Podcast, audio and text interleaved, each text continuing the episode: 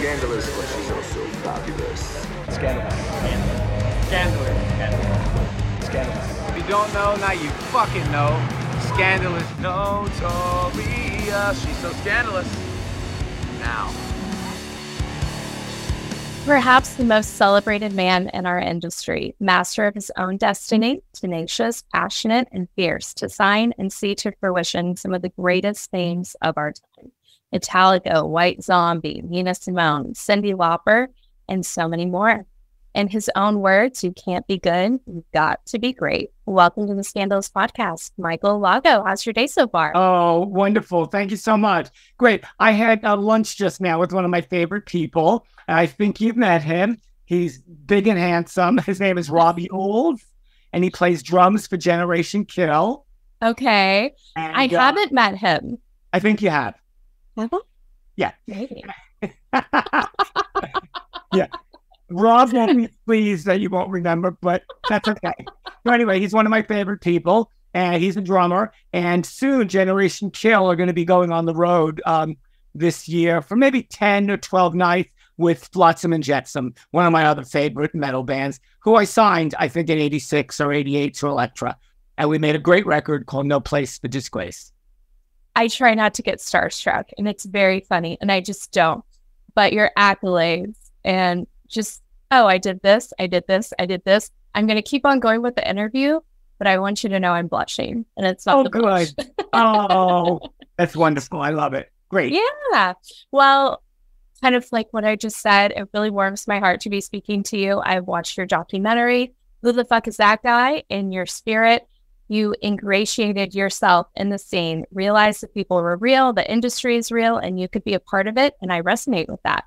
So I get to sit back, hear the stories, relive all of these awesome memories. I'm so excited. So let's get started Sure. getting yeah so getting to your early years you seem to have that certain je ne sais quoi something special about you what kind of kid were you in school and growing up Sure.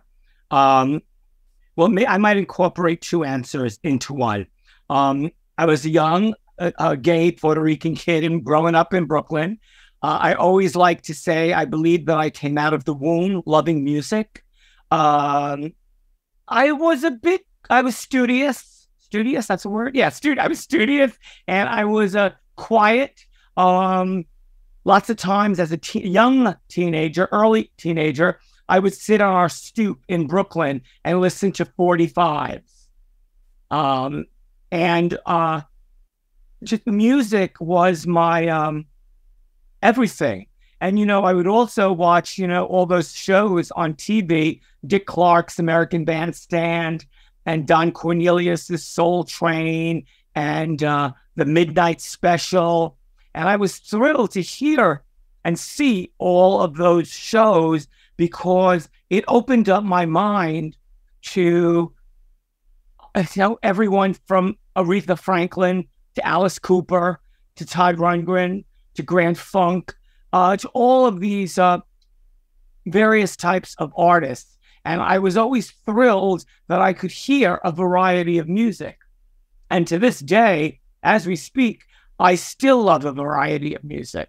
You know, I love the Great American Songbook, which is people like Tony Bennett, to black metal, which is this new artist that's just come out. Um, he's on the road currently, and I was really shocked that that was a huge piece on him in the New York Times recently. Uh, his he's called Black Braid. It's heavy. It's heavy. i had him on the podcast What? yes Stop i it. I worked on it. I love him. So i worked on getting him for so long. He made me wait like eight months to get an interview with him and i finally got an interview with him. Oh, and good. it was it was wonderful to talk to him and you can definitely tell it's kind of fun to get in on the ground floor of something special. Absolutely, I agree. and you can tell he's like a baby artist just starting out but his story do you know that he just put out music and got put on the decibel um decibel like death metal tour So like Uh-huh. his first tour was the Decibel tour, which is a huge tour to get on. That takes, you know, most artists years and years and years. It Sure. just doesn't exist. So the whole time I was just going, what? You know, and I got invited to the show um Dark Funeral. So black metal, death metal. And Those are the I- shows that just passed in May, correct? yes. Yeah, I don't know how I missed it, but I missed it. But he's coming to play uh, Brooklyn Meadows October 8th. So I'm definitely not going to miss that. And, uh, you know, I sent him a DM on IG and I, you know, I said, I know my name is Michael Alago. I gave him the whole Michael Alago story. And I said, if you're looking for a manager, we should talk. So it took him like weeks to get back to me. I was like furious, just a little bit. And um, he wrote back to me and, you know, he said it was nice to hear from me, but, you know, he, he does mostly everything himself and he's not looking for a manager.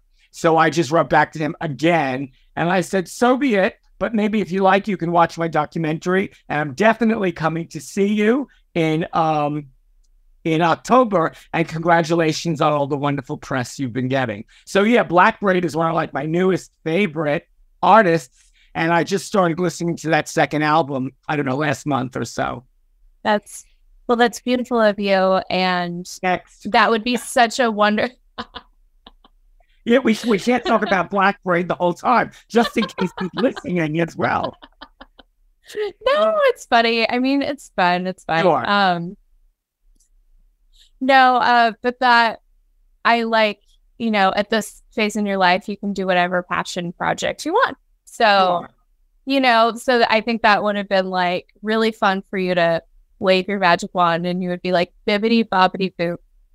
Here you go. We'll see. We'll see what the connection is like when I see him in person. Uh, Yeah. not on stage in October. It'll be. I think it'll be fun. I do. Well, we'll have to have you back and talk. Here you go. Well, something you and I have in common, and I think a lot of people have in common on the documentary, your family talked about how you would just lock yourself in your room for days and days and days and listen to music. And I recently saw a show that um, I saw Staind, and Staind, you know, Staind, and like a lot of those bands were what I listened to when I was in high school. And Oh, it really developed me so much and solidified. And I'm a grown woman now, but boy, if it doesn't take me back. So, do you have some of those bands, some of those songs that just to this day, like, oh, that's that was everything to me back then? Well, since I'm a bit older than you are, uh, let's just say that um, as a pre, not preteen, but as an early teen, like I mentioned, I would watch those uh, music shows on television. I also uh, started listening to uh, bands like Alice Cooper, Roxy Music, David Bowie, uh, Todd Rundgren. Um, and then I don't know, at some point, 1977 rolled along, and I was hanging out a lot at CBGB. I was um, a bit underage, but Hilly Kristal, the owner, let all us kids in. It was our home away from home, you know. So I was lucky to see and hear people like Johnny Thunders from the New York Dolls, Richard Hell. Um, then at one point there was a something Hilly brought in called the British Invasion, and that was uh, let's see, Eddie and the Hot Rods, uh, a punk band called Chelsea, who I loved because they had a gay singer named Gene October, who I snatched up from CB's one night. I brought him home with me. Um, so, oh wait, I- can't get off the beam here. Okay, so lots of stuff that I listened to when I was young, uh, and uh, so in 1977 it wound up being a lot of punk stuff like um, the Dead Boys, uh, who I, me and my friend Jody Ribello, we started a little fan club for them, and we made a zine na- named after their um, one of their songs called "All This and More." But you know, we were like young kids, and we didn't know like, are we gonna really start a fan club? So we really didn't do that. But we never ever missed the Dead Boys growing up, um, or at least in you know 1977, 1978. Um, so it's always nice to reminisce about things like that um, now because, uh, you know, at some point all I wound up caring about was hard rock and heavy metal. So I don't know if I actually answered your question or not. Absolutely. Yeah. I want to know who the bands were who touched you in your early youth that just really solidified Sure, for sure. music. Yeah. Absolutely. It was a it was a wide variety. It's always been a wide variety with me and music. Um, lately, uh, in 2023, I listened to more dark black metal than ever before. Uh, for me, the heavier the better. Um, I, I just love things that are that heavy. It just kind of like, for me, it clears my head, believe it or not. Um, I don't care if artists, certain artists are ever going to get played on the radio. It, I mean, maybe they do, but if I love them, then, you know what? I'm here to, you know, rah, rah, rah, and um, support. That's awesome. So I'm a big proponent of that as well. I love country. I love rock. I love death Mm. metal. Um, I've been in a great folk kind of mood the past like four or five months. And I would love to turn you on to an artist. She's called Paris Paloma. And I'll DM you her, but I think you would really like some of her songs. Oh, wow. And Thank you. Yeah, she's just like, ooh, it feels good. And it's like, I put it on to just feel good and just like relax and feel effervescent. And it's good. And it's really Did good. So I say- love, Did you say Paris Paloma? yeah, Paris Oh, great. Paloma. Okay, great, great, Yeah. great. Okay. Thank you. Very, yeah, very wonderful. And I um also, I love death metal. Have you, so my favorite death metal band to listen to and kind of zone out and relax is Fit for an Autopsy. Have you heard of them and do you listen to them? Yeah. For a while, there was a show that unfortunately got canceled called Gimme Metal. And um, it was on for a long period of time. And there were always guest artists who hosted. And maybe every other month, I hosted the show. And I would play things that were so dark. And yes, Fit for an Autopsy, I have played. Um, but I love bands like uh, Black Anvil, and uh, Necrofire from Houston. Um, there are two young bands that I just saw recently at St. Vitus in Brooklyn called Morbid Cross, who I'm crazy about. They're a thrash band. And uh, th- their friends played with them from Greenville, South Carolina, called Never Fall. So those are two brand new bands to the audience that may not know about them. Um, Morbid Cross is from New Jersey, and Never Fall is from South Carolina, and they're thrash. And I, I just, lo- I think they're great. Exciting. Yeah. And It's, th- thank you. it's Thank you always for exciting to hear new things where people sometimes these days say, well, is there any good new music around? Well, there's lots of good music around. You have to just seek it out.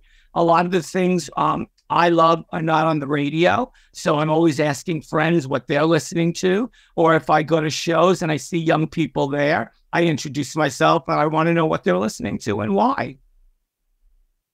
I love that. Still that ever classic A&R guy who needs Oh, to know what's going on. Yes, yes. You know, I love my job. I did it.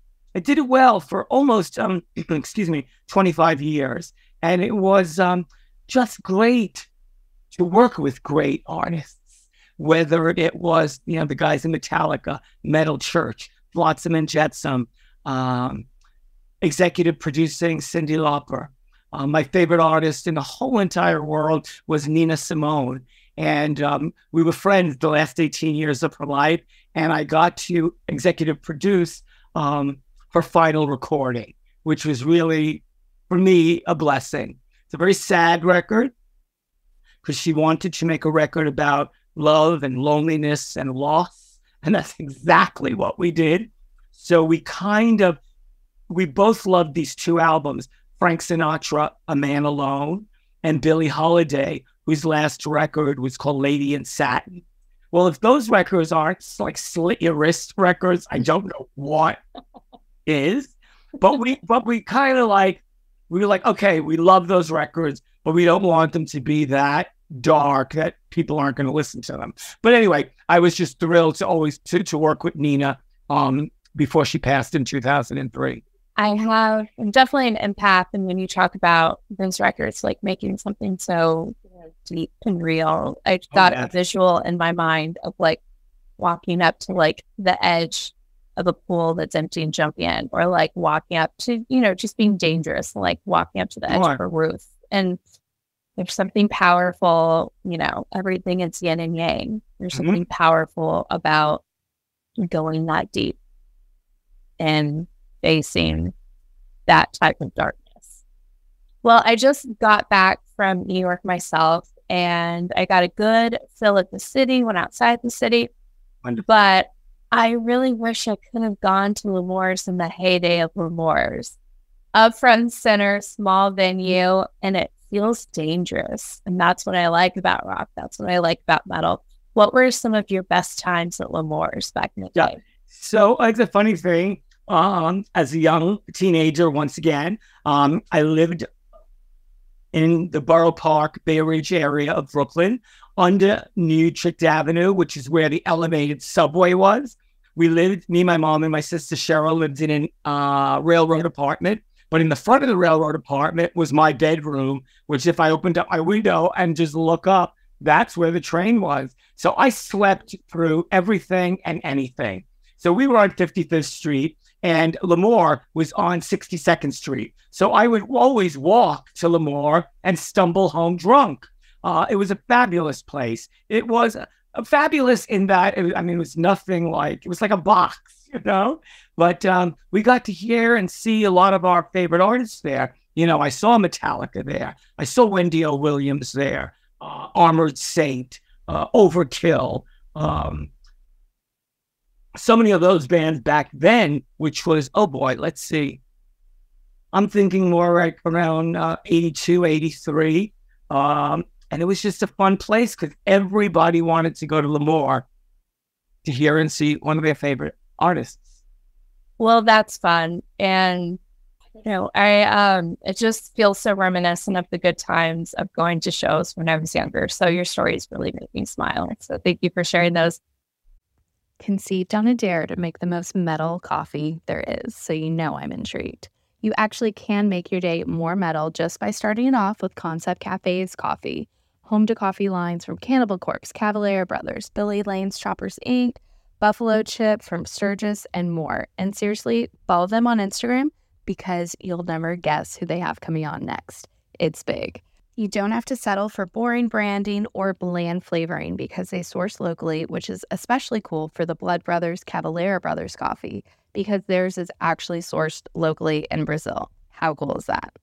All the artwork on the coffee bags is seriously collectible, so it's like another form of metal merch. All roasted and packaged in house in a super clean environment, which I especially care about because I care about what I put in my body and they are a small business, so we're keeping that metal economy alive. No coupon code needed because the coffees are that reasonably priced. See for yourself at conceptcafes.com. Again, that's conceptcafes.com and follow their metal coffee journey on Instagram at Concept Cafes Coffee. And from out of town or an Austin local, don't forget about the bands in town. I'll be at all the metal shows this fall at Germania Amphitheater, aka COTA. And if you want a chance at meeting your music heroes before the show, a lot of bands do COTA karting before. So go do some karting, grab dinner, drinks, and an unforgettable show at the Germania Amphitheater. If you haven't checked out Rockabilia's site in a while, you're not paying attention. They recently bought a warehouse full of vintage band. A lot of them are long out of print tour designs that you can't get anywhere else. Only available in extremely limited quantities and sizes. They're adding more of these shirts to their site daily, so make sure to keep checking back to see what's new. Use code SCANDALOUS for 15% off. Again, that's code SCANDALOUS for 15% off at rockabilia.com. And they say history lives on when you pass it down. So, what would you like to pass on to the younger generations to live in infamy just a little bit longer about New York in the 70s and 80s? Well, I think everything is kind of cyclical. So not everything is going to come back. And I'm sorry if you were too, one was too young to go to CBGB, Great Gilders, Great Gildersleeves, Max's Kansas City, and the likes, and Hurrah, which was on West 62nd Street uptown. So all I could say to younger people is sorry, but um, you know, sometimes the internet is really our friend. And um, like today, and uh, one can go to um, YouTube and pull in, put, uh, you know, type in Dead Boys 1977, you know, Misfits 1982. And it's not like being there, but if you have a nice screen on your computer, you can feel that energy of what was going on back then. You know, um, they used to call New York Fear City back in the day. But even as an underage, younger than 18 um, year old young man, I would take the train from Brooklyn with my little knapsack and my Nikon camera, or sometimes my Polaroid camera, or this little Kodak plastic Instamatic camera. And I would go to shows and snap pictures. Um, oh, so back then I had no fear as a young little 15, 16, 17 year old, taking the train from Brooklyn by myself and going to all these places because I read about it in the Village Voice. And uh, so I would go see all these artists and I was, I was thrilled. I was thrilled. And, uh, you know, a lot of times I drank. Um, so I would come home a little tipsy. Um, but, you know, I, I, I guess my mother let me go out um, as a young kid because she knew I had to go and hear the music. And I always did well in school. So that was like a plus as well, and which is why I think she sometimes let me go out because I always did well in school. Um, but yeah, I mean, there were times I'd come home on a weekday at two, three o'clock in the morning, um, getting off the elevated train, walking right downstairs to the apartment, and um, just having experienced that. Like I said, everybody from the Dead Boys to Cherry Vanilla to the Plasmatics to Alan Vega's band Suicide. Um, there was always something going on in the city. And that was the beautiful thing about Manhattan back then. People may have had fear. I had no fear about being on the Bowery. I just, you know, I knew how to walk down the street. Uh, I was from Brooklyn. Nobody was going to F with me at all. Um, so I don't know. It was just, um, not a blessing, but uh, I was grateful that I knew about all these things to do because all those things helped me once I started booking the Ritz, which people know these days as Webster Hall. I was 19 years old and I started working at Webs at the Ritz when I was 19. And that happened because I was going to the School of Visual Arts and um, and working at a pharmacy on Astor Place here, there in the East Village. And I say it in my documentary, Who the S is that guy? I don't know if people say the F word here, but whatever. Um, and I was walking down the street and I saw a beautiful Art Deco building. And there was a little white piece of paper that said either, um, uh, I think it said Video Club opening. And I was wondering, like, what the heck is that? So I, you know, ballsy me, I walked into this venue. It was beautiful inside. Excuse me. And you have to remember, it's 1980 and it's the advent of MTV. So that's just starting. And um, I walk in, and this man in the balcony, which I like into The Wizard of Oz, and he's like, Kid, what do you want? I'm like, I want a job. He said, Well, do you have a resume? I said, No, I don't even know what a resume is. Well, he thought that was funny. So he called me up to his office and again, we not again, but I mentioned this earlier. we started talking about the Great American Songbook um, to what was going on in the underground scene in New York City. We talked for a while, and he said, "You know what? I'm going to give you a job here. You're going to answer the phone. You're going to get my lunch, and you're going to open my mail." And I thought, "Oh my God, I'm in the music business. This is what I want to do my whole life." And really, I was, it was the beginning of me being in the music business. I was like a sponge. So every, my boss's name was Jerry Brandt, God rest his soul. He died during the pandemic about two years ago. Uh, he was fabulous. He was my mentor. And I would listen to everything Jerry said on the phone. If we knew that he was talking to Ian Copeland at FBI booking or Rob Light at ICM or um, speaking to Tina Turner's management about having her come back, to have her come back to the Ritz because she had been not performing for the longest time. And let's do five nights with her. And I would listen to him and the booking agent about what these things cost and how, what you would pay the artist. And we were we were looking to always fill a 1500 seat room. So, like I said, I was a sponge. I listened, and about a year into the job, besides getting his mail and opening up uh, opening up his mail, getting his lunch, and answering the phone, I was the book assistant booking director there, and it was wild. It was fabulous, and I learned a lot. And um, at one point, I don't know, I thought that there was more. So uh, I was going out with this young man named Mitchell Krasnow, and his dad was leaving Warner Brothers. And he said, You know, Michael, my dad's leaving Warner Brothers, and he's going to re up Elektra. Because I think it was, uh, I hate saying this, but I think it was in the crapper at that time, except they had like one hit artist. This guy, Greg Kihn, who was on Beserkley Records in, in California, and he had like a number one hit called Jeopardy. Our love is in Jeopardy. Uh, Bob could have cared. Bob Krasnow could have cared less about that style of music. So I don't know. Three years go on. I'm at I'm at the Ritz, 80 to 83, and um, I interview for a job at Elektra. And Bob, I had the same conversation with Bob Krasnow that I had with Jerry Brandt about all types of music. But Bob was an art maven. So there was art thrown into that whole thing. And we talked about, you know, New York art of the day, whether that was Jean Michel Basquiat, Keith Haring, uh, Richard Hambleton. There were a whole host of artists and art dealers that I knew a lot about. And Bob was impressed that I knew all of that as well. So he said, Great talking to you. I'll give you a call in the next two weeks.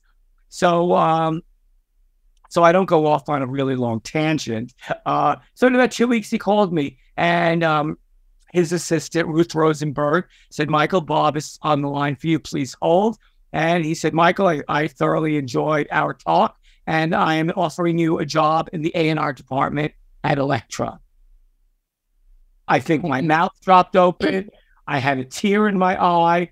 And when I hung up, I called a friend of mine in the business. I said, I got an A&R job at Elektra, but you got to tell me, what does A&R mean? Well, they laughed. They laughed in my face.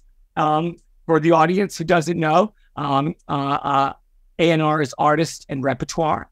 Um, the A&R department is the most important department, or I'd like to think, in um, at a record company because the A&R person is um, f- finding great talent nurturing them, um, and helping them to make records. Uh, you know, for me, great records tell a story, and um, great albums always have a beginning, a middle, and end, and it takes the audience somewhere, and that's what you want. And I did that for 25 years, and it was wonderful. And the second act that I, I signed was Metallica.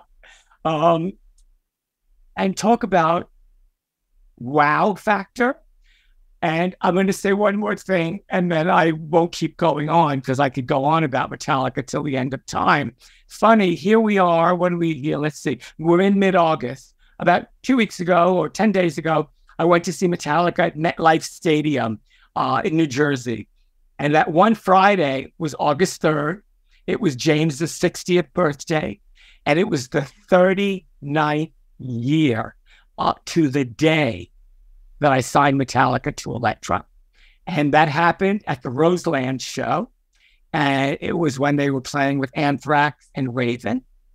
And the beauty also of that show was that I signed Metallica, Atlantic Records signed uh, Raven, and Island Records signed Anthrax. So everybody walked away happy campers.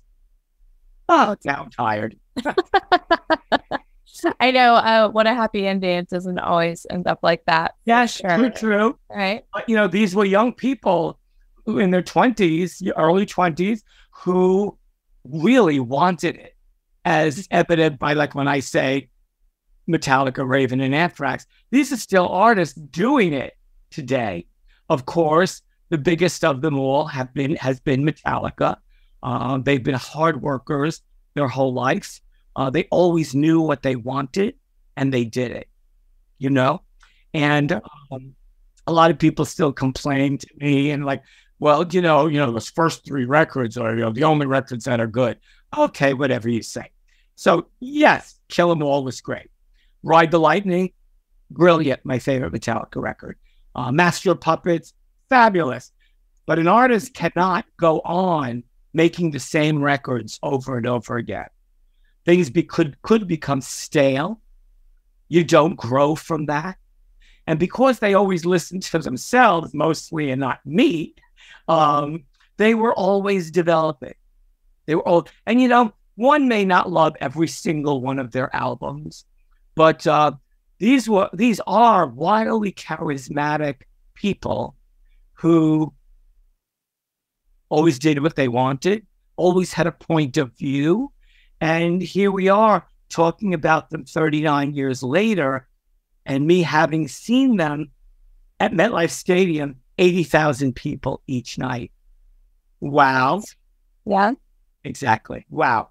So I do want to kind of revisit your time at the Ritz because I think it's really fascinating that you became an assistant and then were a book were a booking assistant at the Ritz. Yeah. And the amount of information you learned, can you pass on any of what you've learned and I don't know, any of the talking to Tina Turner's reps? Like that's crazy fly on the wall kind of stuff. You remember any of those conversations, anything that stood out about it, anything that you were like, oh, that taught me this? Like this was a really good lesson Sure. to learn. Like I'm very curious about, you know, all those times you've listened in on the phone. Right. So I, um, over the years, I got a little crazy with drugs and alcohol. Mm-hmm. Uh, but I'm now I, I, in October. I'll be 16 years clean and sober. Back then, as a young person, I, I said this. So I think what the audience can take away is if there's a if you wind up getting your dream job, you really have to pay attention. Um, so my dream in my dream job, my um, paying attention was being a sponge and listening to every single thing Jerry said to artists, well, more managers and booking agents on the phone so that I could learn how to speak to Ian Copeland and talk at FBI and talk about uh, ticket prices and uh, booking and where at one point does the artist uh, make more money because of ticket sales.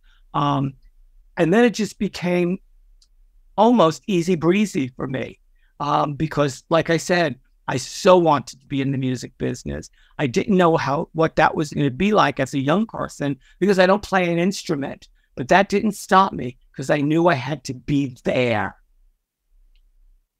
Absolutely. Yeah. You're singing to my heart. You really are. Oh, Just- good. hmm that's how I've always felt as well. And it's very inspiring to be talking to because that's how I've always felt. Like I don't I don't want to be in a band. Mhm. Geez, that's a lot of work. like band practice is a lot. Being a musician is a lot. I've never had a passion for that or wanted to do that, but I've always just been drawn to be in the music industry. So it's so Sure. fun listening to you talk about it. It's what a joy, right? It's just so fun. That's exciting. And what a great quote. Um, you better, if you get your dream job, you better pay attention. I think that's a great quote. Yes, indeed.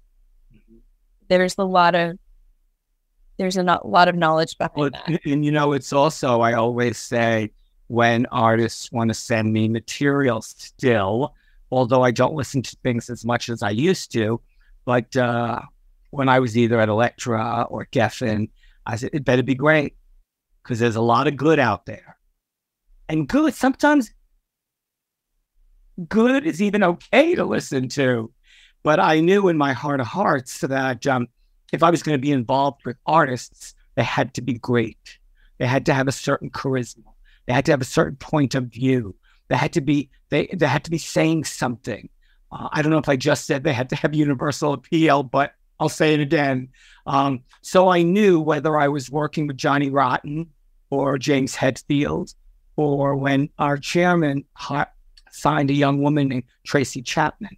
And Bob said, uh, you know, uh, Charles Koppelman at SBK Publishing signed her publishing deal. And Brian is probably will be her A&R person. They were friends because they went to Tufts University together in Boston. But in the end, I wound up being her A&R person. And um, it was a delight because what a beautiful recording she made. So it was always funny that if I was on this line with Tracy Chapman and I was on this line with John Lydon, to trust me, each conversation sounded nothing like, you know, like the next. It was Yeah. like a certain way that I would speak to Tracy, and then there was a certain rock and roll, you know, feel, the vibe of how I would speak to Rotten, you know, who wasn't so rotten after all. Um, but uh, I was always blessed that I got to work with who I consider great artists. Absolutely. And I think the overwhelming theme about you is that you have that magic about you. So you can see the magic in others and your entire music industry career shone so bright because it's just kind of like you were going around being a magician, making lightning strike where you wanted it to go. And I think that's something that's very special about you. Thank you. Absolutely. So you got your first A&R job at Elektra, probably at the heyday of all the fun and the glitz and the glamour of being Oh. an A&R guy, I would Yes. say. It was insane. I was 23. Um, you know, we also had in Los Angeles office, and there were bands on the West Coast on the Sunset Strip, whether they were bands like Guns N' Roses and Poison and uh, Great White and uh, all the bands that I can't even remember at this very moment. You know, it was in the Dokken, George Lynch, all the artists that I was going to soon be working with, Metallica, Metal Church, Flotsam. Um, there was an incredible energy happening. Did I say Motley Crue? If I didn't, Motley No. Crue. uh, you know, um, for me, I always gravitated more towards the heavier artists, but you know, all of that was happening at the same time. You know, so how wonderful to be in the mix of all of that, even if I wasn't working with um, certain artists, but we were all hanging out, uh, you know, on the Sunset Strip. You know, I was always fun. I always wanted to be part of all that, and you know, now I was. And never mind that once I signed Metallica, oh boy, everybody wanted to talk to me at Elektra. And I don't say that for ego purposes, it's because, you know, they wound up being like one of the biggest bands in the world. But then they were climbing very quickly, you know, they were selling out venues. The second album, uh, Ride the Lightning, was was even more brilliant than the insanity of Kill 'Em All. And then because they're young, wise people, they make a record like Master of Puppets, which is a heavy metal classic. And um, so I think I'm going off the, the beam a little bit here. But, you know, the 80s were an incredible time for me as a young A&R person to be out there mingling with other A&R people, with other people from record companies. And um, it was just like the time was just so right. And, you know, when Bob started, Bob Krasnow, our chairman, started um, putting the roster together, you know, we already, we had Metallica. He was on an airplane with Anita Baker. He was talking to Seymour Stein, telling Seymour Stein, you're not taking good care of the cure. We want the cure. So I forget what Bob and Seymour, who Bob and Seymour traded the cure for, but we wound up getting the cure. Um, and Motley Crue. And there was a, a, wide variety of extraordinary artists just on Elektra alone. And even prior, not prior, uh, later on, when I wound up making a switch to go to um, Geffen, you know, they were signing people like Cher and Whitesnake and and Beck and Sonic Youth. And I come in and sign the Misfits and Kane Roberts, who I simply adore from Alice Cooper's band, and White Zombie, Million Seller. So um, I was always happy to be in the thick of it all. And I'm glad that I knew what the heck I was doing. Absolutely.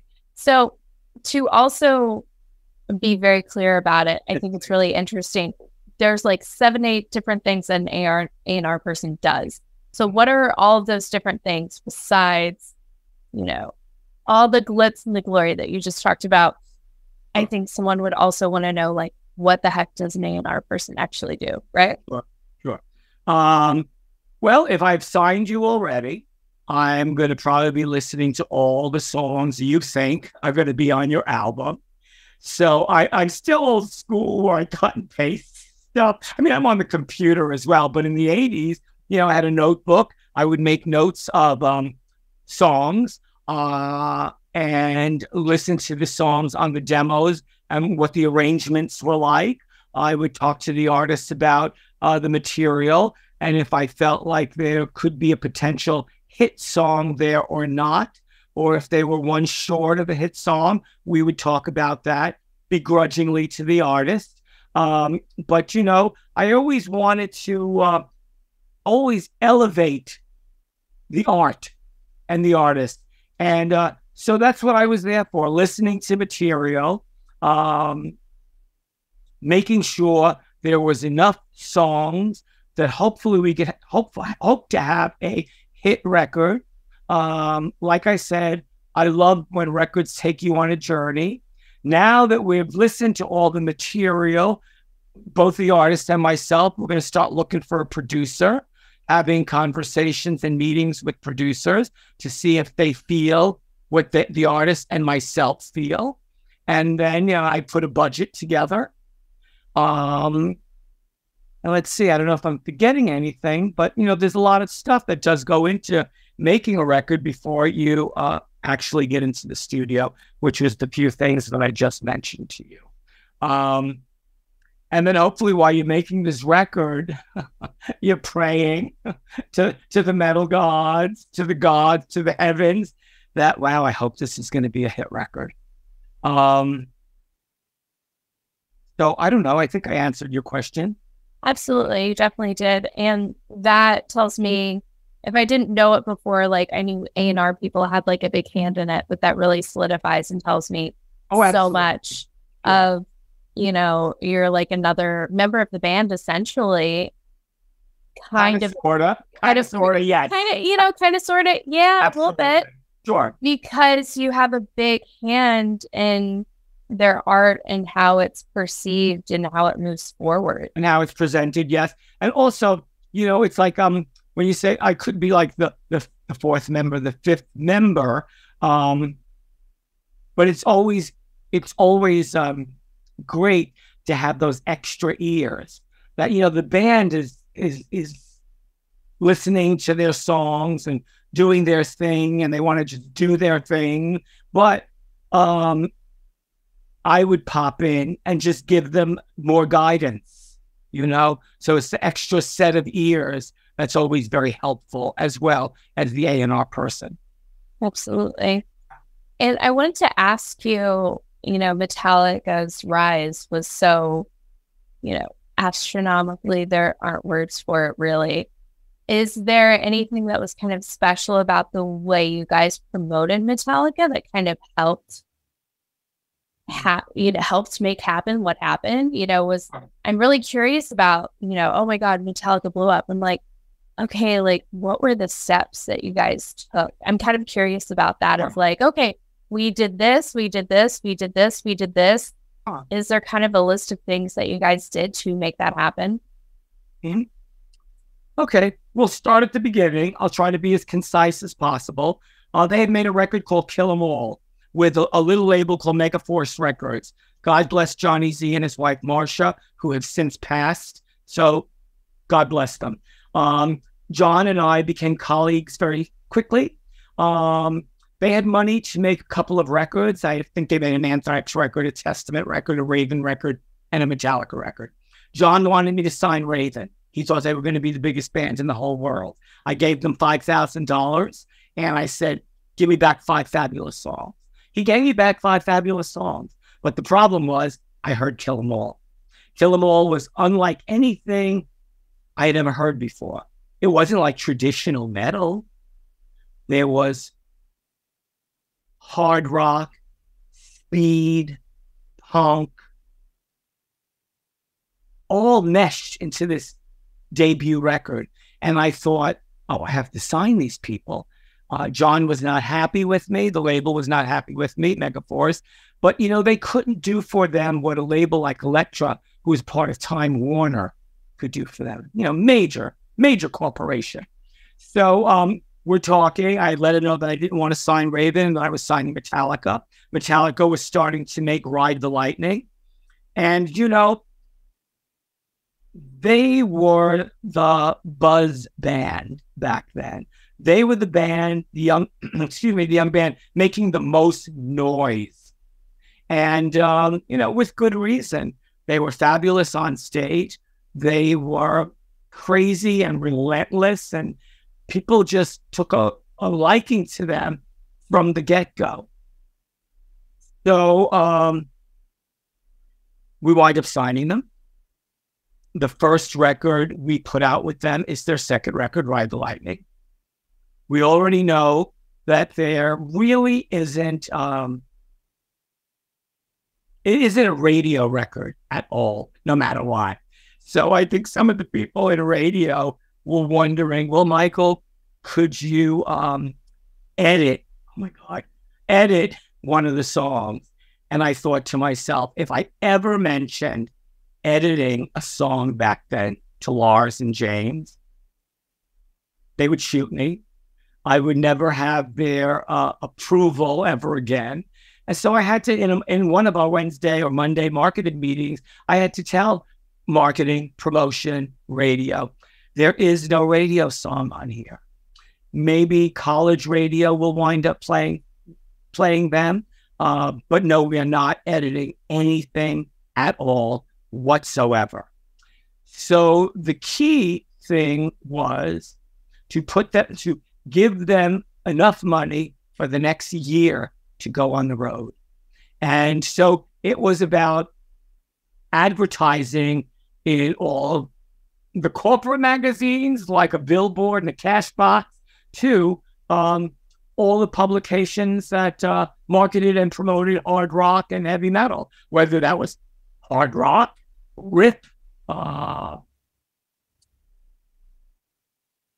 I just drew a blank, but uh, it, it, had nothing to do with radio. It had to do with magazine uh, promotion and giving them money to go on the road. And that just, the more they went on the road that year, the more people got to see them. And then just started blowing up. It was just the nature of the beast that they were that great back then, even that it just started blowing up. And um, and like I said, here we are in 2023. They're bigger and better than ever, and they play stadiums. It's a beautiful thing. Yep, it's the ball has only rolled uphill ever since, and that sure. That absolutely does answer my question. I have another side question. So going into that meeting, did all of your experience in the industry just make you feel untouchable or were you a little nervous were you cut were you solid in your frame going into that meeting telling them that there's no radio hit here we're going to have to do the zines and we're going to have to do our best marketing in all these other realms and i don't have a radio song for you right. did that scare i mean like what kind of person are you did that scare you at all or yeah, are uh, uh, you just yeah. balls of steel no, all the uh, time. All the time. Keep, keep in mind, I had only been at the job two, three years. It was my first job at a corporation. Um, so I did have some fear, but I knew I had to stick up for my band. I knew what had to be done. And that was that. You know, there was no arguing. You know, uh, I Bob Krasnow used to say uh, a lot of times if there was a band or a single artist that had a radio hit, he would say, "If you can't get it on the radio, don't come to work tomorrow. And he meant it. Thank God I didn't have that problem. It was about Bob, we got to give these young people enough money to go on the road for the next year. We have to do advertising in every market that they're going into. And uh, all of that that I've been uh, saying to you is like, mm-hmm. the rest is history. Yeah. That even paints more of the picture. So, you know, you always hear about your history, but it's kind of interesting to me to kind of know what you were thinking at the time. You're like, okay, I know I'm right, but it's it's, it's not not scary going into the meeting and saying that, you know. But it was nerve wracking because, like I said, I was a young person. This was my first day in our job, and most of the um, the folks who worked at Elektra were seasoned people. The head of marketing, the head of promotion, the head pub- publicist, the head of radio. You know, they weren't all youngins like myself. They weren't old, but it was like it wasn't all their first jobs. This was Yeah. my first job, and I had got this thing called Metallica, and it's wild and it's spreading fast. And um, thank God everybody got on board at Elektra. There you go. They got Yeah.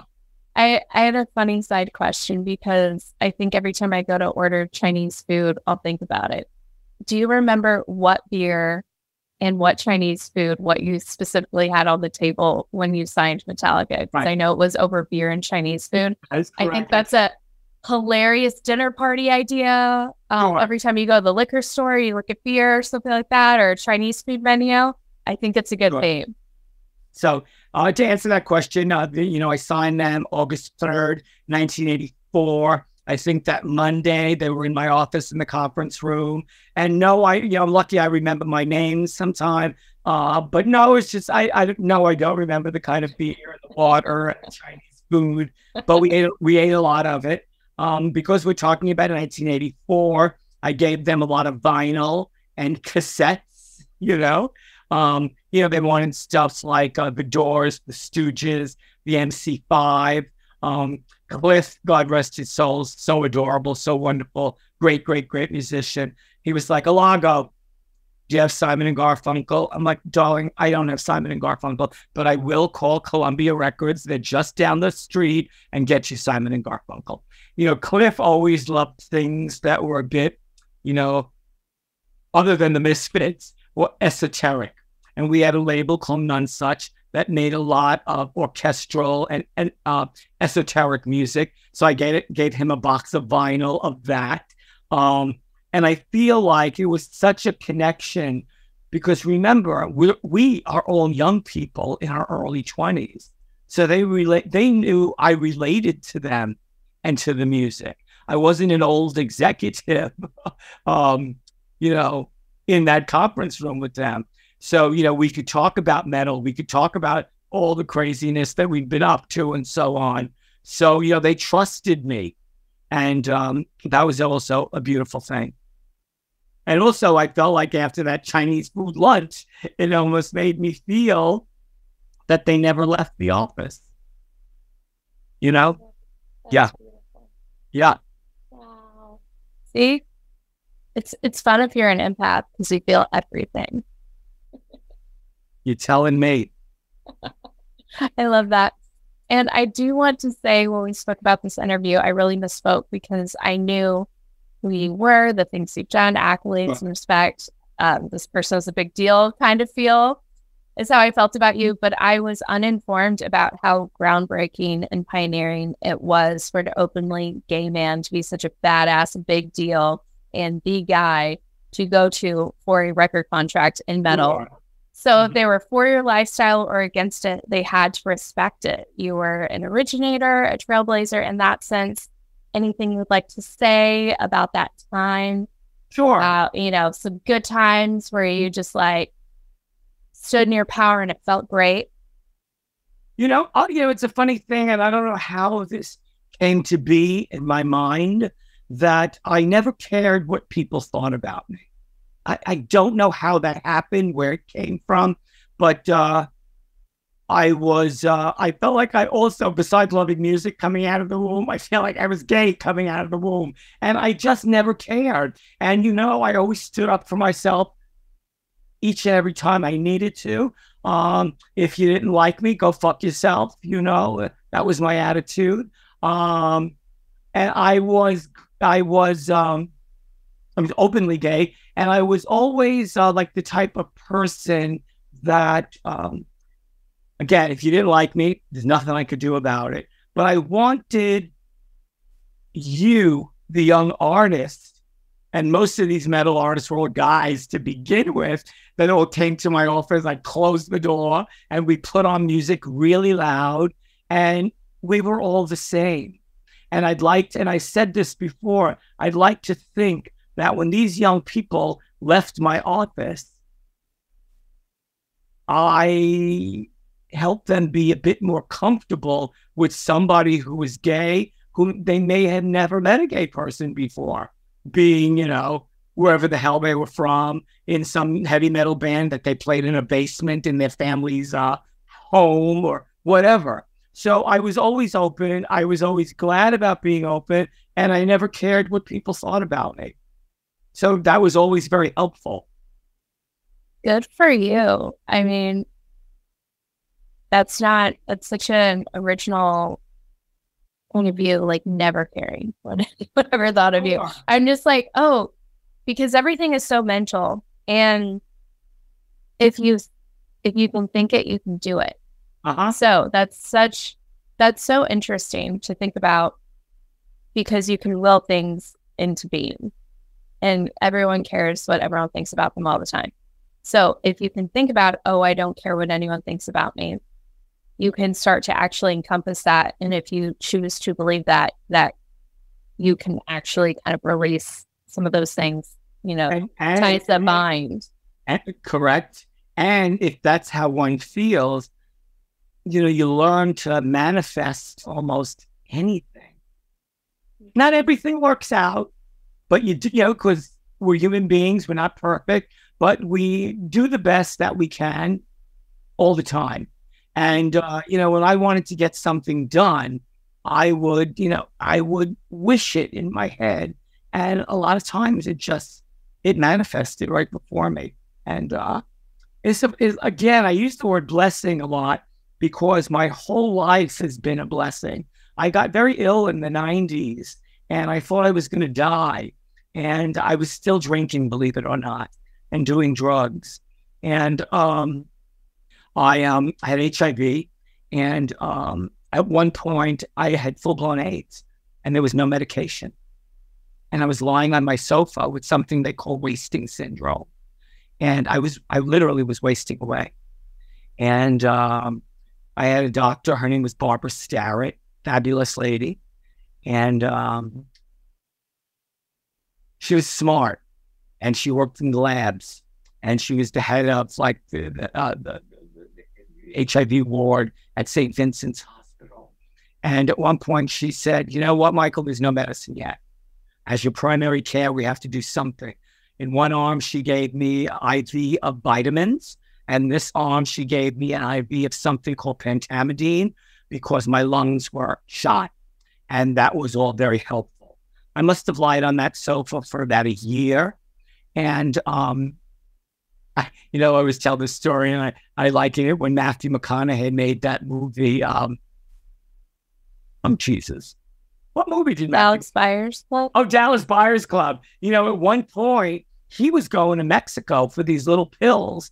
And Barbara at one point said, We're not there yet, but we got these pills from Mexico and we don't know what they're going to do. And I said, Barbara, with when all that we we men are living with is fear, give me the damn pill. Now, I took the pills. I don't know if they did they didn't do anything bad, but I didn't know if they did anything good. And then finally, you know, medicine came out called AZT, and Barbara again said, as your primary care doctor, this medication came out. I don't want you to take it. Whatever you say. You're keeping me alive here. I'm not taking it. All the young men that I knew, specifically in the music business, took AZT, and it was in a year they were gone because they didn't know the big pharma companies didn't know how much to give them. Are you giving them this much? Are you giving them mm-hmm. that much? And I'm I'm grateful once again that Barbara I never took any of that stuff. Some some medication came along about a year and a half later. Called I think it was called Saquinavir. I can't believe I'm remembering all this stuff. But I guess when important things happen in one's life, you remember. And um, soon after that, I was back at work at Elektra. I was skinny, skinny, skinny, but I I had my uh, I got my sustenance back. Um, I think people also wondered, oh, can I hug Michael? Can I shake his hand? You know, people were still leery about stuff like that. But you know, it's like you don't get HIV by ha- giving somebody a handshake or a hug, you know. But you know, that was the mindset back then. In any event, you know, we can fast forward that um, here I am. That all that was 33 years ago. I t- I never got sick like that again, thank God. Uh, I think it was all the I think it was all the candles that my sweet mother Blanche lit to St. Jude for me uh, that helped. Um, and also, if you believe in something, you can manifest that as well. And I believed in everything my mother did for me. So here we are, 2023, and I take one pill, one state of the art pill called Biktarvy. And, uh, you know, I go get my bloods checked every six months, and my viral load is at zero, non detectable. Now, again, if that's not a blessing, if that's not a miracle, if that's not thank you, Jesus, I don't know what is because, you know, I'm one of the few of all the men that I knew in the 80s who survived.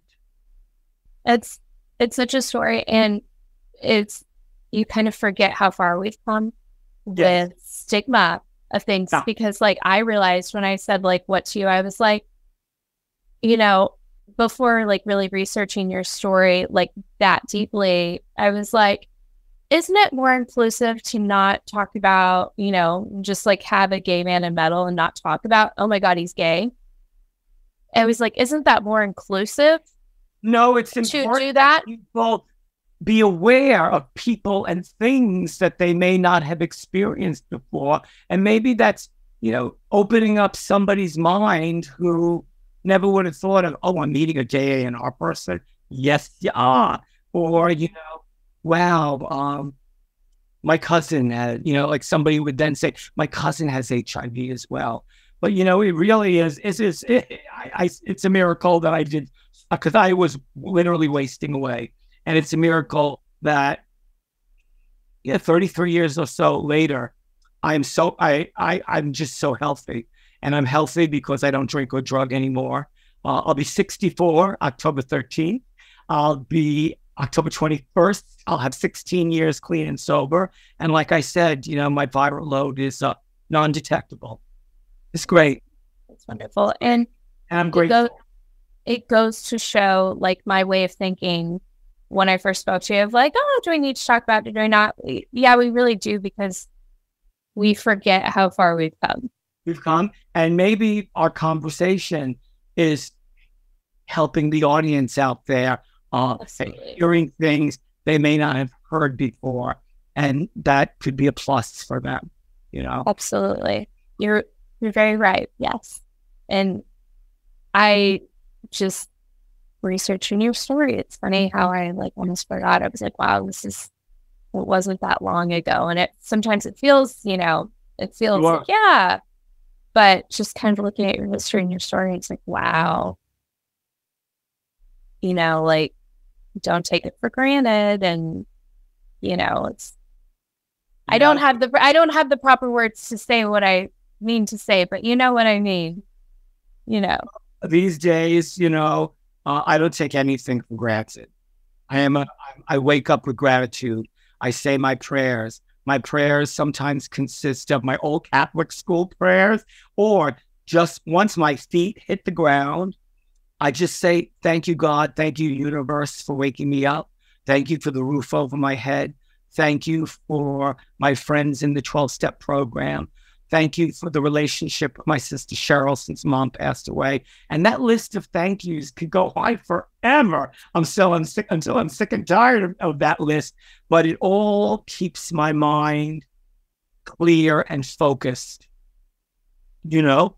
And um where are we going with all of this? well, grat well gratitude. gratitude, is- gratitude. Gratitude is the best way to keep yourself like out of depression, and like you, of course, of all people. And I want this is actually this is a great segue because I kind of you know wanted to ask about this, but we don't celebrate our wins typically. You know, life comes at you fast and you don't celebrate. So if you slow down, you're grateful, you can save yourself a lot of like woe is me and depression just by realizing and having a laundry list of everything that you're actually really grateful for. Because oftentimes we don't celebrate our successes, which is a great segue into a question I have for you of were you like freaked out or oh my god or whoa with all of your success that you were having in your career like in the middle of it? You know you had your out outward persona but were you ever like oh my god oh my god oh my god No, it so cool no, it didn't matter. Stop like, oh my god, oh my god, oh my god. I was just, I was just um a very hard worker. Okay. I was always a hard worker, and I was grateful that I got to hook up and sign and or be friends with, you know, the artists that I've mentioned previously. Um, it was a blessing, I think, for both of us that we worked with each other because they learned from me and I learned from them musically things that I may not have known uh, before. But no, my my 25 years was just uh, I don't know how I withstood the labels and how they you know me. I'm saying that that my English right now is so bad. But no, I don't know how the labels put up with me or how I put up with the labels. But I did my job for 25 years, whether I was coming back from being deathly ill or whether I was coming back from rehab. And I just kept my focus. And I was, um, I was uh, always clear with artists about how um, I heard the music and uh, it was I think the wow factor always came in when the records were successful and they either went gold or platinum. And that was always uh, delightful, if that's a good word. Um, to. Uh, so I, you know, like I said, I was just always a hard worker, and um, I was grateful to work with the labels and the artists that I worked with.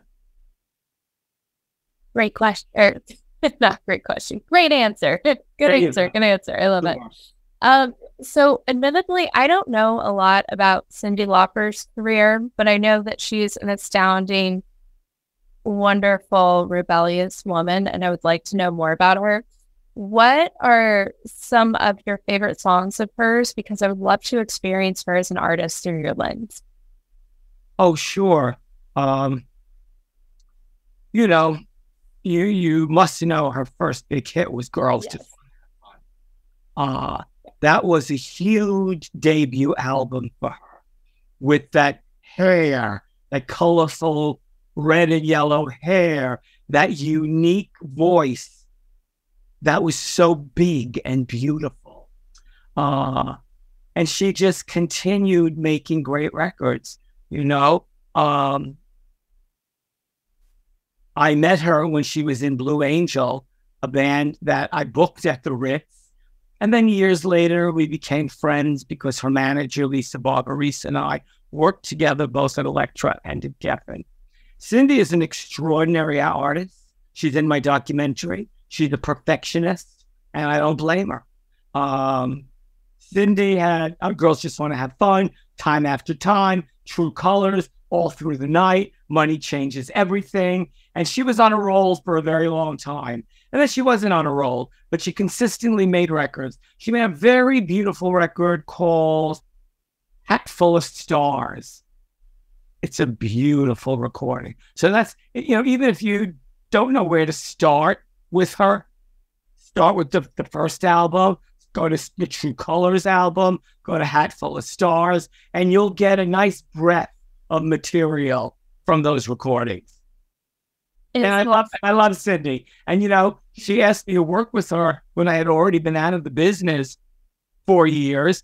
She was going to make a uh, dance recording, and she said, "Michael, I'm making a dance record. Do you want to help?" I said, "Absolutely, absolutely." And um, she made a record called "Bring It to the Brink," like you know, bring it to the edge, bring it to the brink. And I I assisted with her just with um, working in her home studio in Connecticut and listening to the material and talking about the songs. And then a year later, she 2010, she called me back and she said in that voice of hers, that Cyndi Lauper, Brooklyn Queens voice, um, you know, Michael, we're gonna make I'm gonna make a record. And it's I'm gonna make a blues record. Did you ever make a blues record? I said, no sense. She goes, Well, I know you know how to make a Metallica record. I said, Well, darling, did you ever make a blues record? She said, No. I said, Well, then we're on an even working plane. So again, Chinese food comes into the picture. I would go to her home on the Upper West Side and sit in her kitchen, and um, she had box full boxes full of uh, blues sets. We went on the computer and started looking up certain blues artists. We had to pick songs that would then come from a woman's point of view. Oh God, did we pick so many songs? And we sat in our kitchen eating Chinese food. It's all my fault. The Chinese food. It's always all my fault. We I then found a uh, a wonderful, wonderful younger um, producer named Scott Bomar. He had his own. He has his own uh, studio in Memphis, Tennessee, and we went down to meet with with uh, Scott. He kind of demoed two songs with Cyndi. She loved them. We then wound up making this recording called Memphis Blues. It's a stunning record. Uh, you know, people say, well, who would have thunk Cyndi Lauper could make a blues album? She did. It's extraordinary. And it got nominated for Best Contemporary Blues Album. Uh, we didn't win the Grammy, but what it signaled to both of us is that we did great work. And there you go. That was enough. So there- there's a little Cyndi Lauper for you. Yay. With pleasure. she, You're the cutest personality. I love it. It's so fun. You're such a fun person to talk to. And moving on to your favorite artist, Nina Simone. Oh God. Tell me about your love affair with Nina Simone Oh, as an oh, artist. good.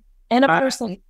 Yeah, yeah, yeah, yeah. Um, uh, as a young kid in Brooklyn, I used to always go visit my aunt Jenny's house, my dad's sister Jenny, and she was real hip. She had records like Shaft by Isaac Hayes, uh, Johnny Mathis, Nina Simone.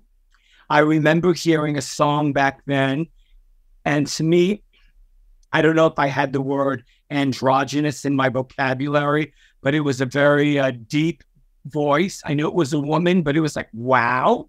And I heard this song she did back in the day called Mississippi Goddam.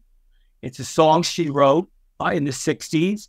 And um, it was about uh, the civil rights riots. It was about um, the bombing of the 16th Street uh, Baptist Church in Alabama.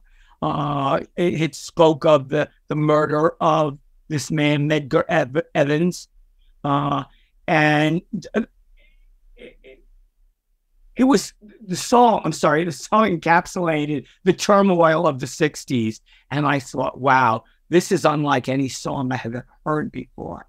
So I carried that over into once I started buying vinyl as a teenager, I bought lots of Nina Simone. Uh, when I was at Elektra, I knew I wanted to sign her, but everyone thought she was a has been. Never a has been in my book. Book, you know, she was uh, she was an artist that could sing anything from Bob Dylan to George Harrison, and she did, and she did it beautifully. And those songs, it makes you think, oh, wait a minute. Did she write that? She didn't. She just was an artist who knew how to handle all types of material. So it's 1983. I go see her at Irving Plaza, which we then call Swing Plaza. They wanted it to have sound very jazzy. I never thought of her as a jazz artist, simply for the reasons that I just told you. She could sing anyone's song and make it her own. Uh, we have to fast forward now, almost 10 years later, and I sign her to Elektra we make a, a very beautiful record about love and loneliness, loneliness and loss called A Single Woman. Uh, it was produced by Andre Fischer. He was the drummer in Chaka Khan's band Rufus. At the time, he was married to Natalie Cole. He was extraordinary. and um, it was it was a bit of a love fest, except when she was in a mood, and it wasn't a love fest. I executive produced the album, which meant that I helped pick the material for the recording. Because, like I said to you, all recordings should have a beginning, a middle, and end, and tell a story. So we made that record. Uh, she refused to go. She refused to go on the road to promote it. She did the Tonight Show with Jay Leno. We got an extraordinary write up by James Gavin in the New York Times. And after that, she just told me she wasn't doing anything to uh, promote the record. Very typical of Nina Simone, but I gave her a pass all the time. I didn't care. I didn't care. So um, we stayed in touch that whole time, even when she was dropped from Elektra. The very last time I saw her was 1999. I went to her show in London. It was part of a series that Nick Cave from the birthday party was putting together. Every night it was a different artist. One night it was Nick Cave and the Bad Seeds. One night it was Elvis Costello. One night it was Suicide. One night it was Nina Simone. And um, so I went to her hotel in London with two dozen white roses and a bottle of champagne. It's July, I believe, of 1999. She sees me come into the room and she's like, Oh, my darling, my sugar lips. What are you doing? I said, I'm coming to see you tonight. She chased all the women in her um, hotel room out. They were cornrowing her hair, they were ironing her clothes. And she said, Let's take a bubble bath. So she got naked. I I was uh, this is where the fear came in on my part. Uh, I was not going to get naked, but I took off everything but my boxer shorts. We got into the bathtub. We laughed like teenagers. We drank champagne. I saw her that night at the Meltdown series. It was an extraordinary show. And there are stories about that night as well, but they'll go on for too long, which is why I encourage people to get my book. I am Michael Alago. The Nina Simone chapter is the longest chapter of the whole darn book. With pleasure, once again. Uh, we stayed in touch. Uh, 1999 goes by and she is uh, ill. She has a stroke. She has breast cancer. And um, I loved her so much, so much. And um, something happened, which I will never forget.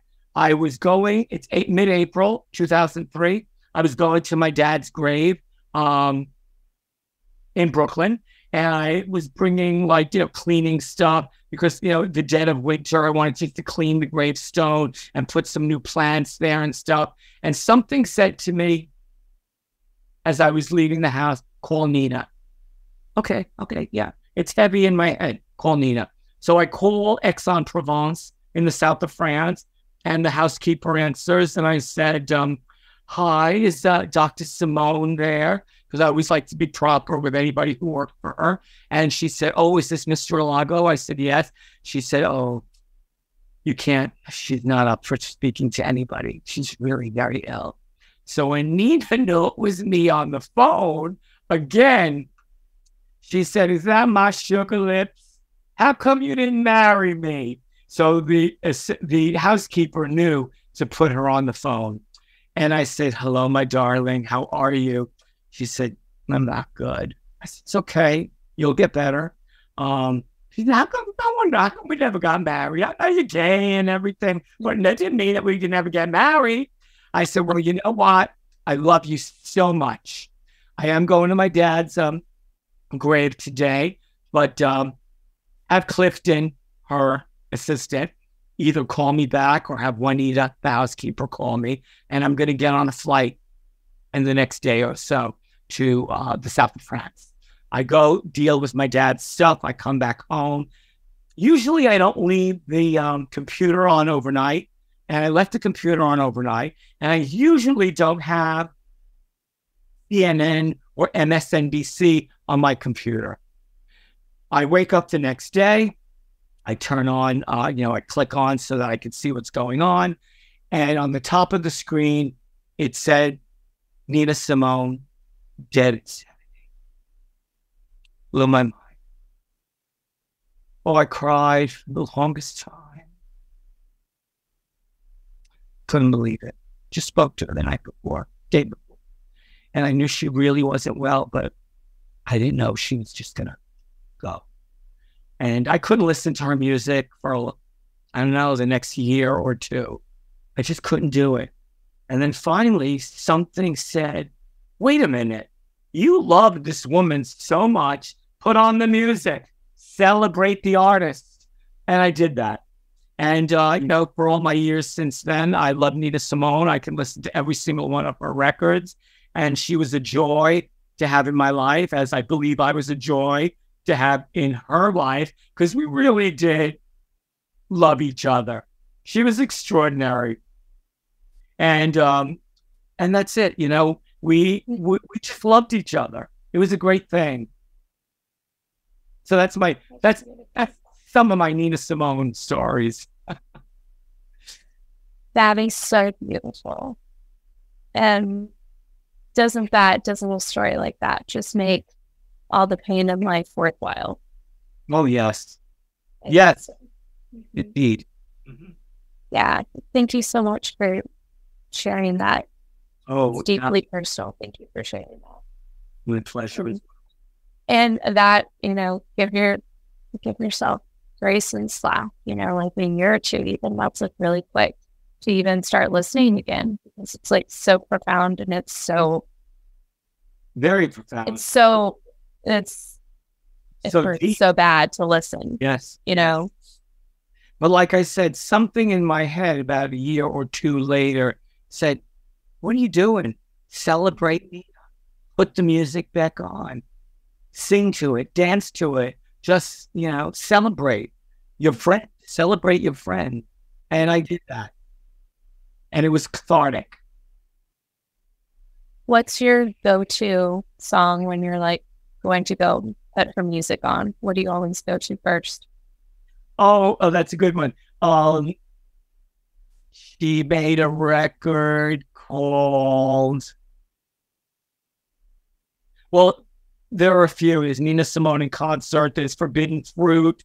There isn't one particular song, but if you're asking me, I'm going to change the subject a little and lift and lift both of our spirits up a bit. Um, one of my favorite rock tunes, if I want to pick myself up, or if on my way, if I'm my, I, I am on my way to go to a concert, I'll turn up "Would" from Alice in Chains, written by Jerry Cantrell. Um, one of my favorite rock songs ever, ever. And you know that song, they wrote that for um, what's the kid's name? Andrew Wood from Mother Love Bone. And uh, you know, Would and Wood are what they call what is that called? Homophones, where words sound the same, but they're spelled differently and they are um, they have different meanings. But uh, what a dark song, and just one of my all-time favorite rock songs. That if I'm going out or if I want to lift my spirits or I want to hear something super duper loud and hope that the neighbors don't come in and ask me to lower the music, I play that album. You know, I listen to Would. I play that album Dirt. Uh, today, as a matter of fact, on my Facebook page, on the top of the page, I was writing about or just posted about my two favorite albums recently. Again, is Metallica 1991, the Black Album, and Alice in Chains Dirt 1992. Um, so I've been listening to a lot of those two records, and um, I didn't want to abruptly um, change the channel, so to speak. but you know, we we gave Nina a lot of time here, and I spoke lovingly and uh, beautifully about her. And like I said, she's the biggest chapter in my memoir, so one can read about her there. One can read some fun stuff about Metallica in the book, and just about the history of my life in music and getting sober from alcohol and surviving great health scares. And um, here we are. This podcast is produced by me, edited by Taylor Anderson. If you want to support the show, share it with a friend or rate and review on iTunes. It helps so much with the growth of the show, really does. You can follow me on Instagram at Scandalous Official, and if you're interested in being a podcast sponsor or have any feedback for the show, you can email me directly at press at scandalousofficial.com.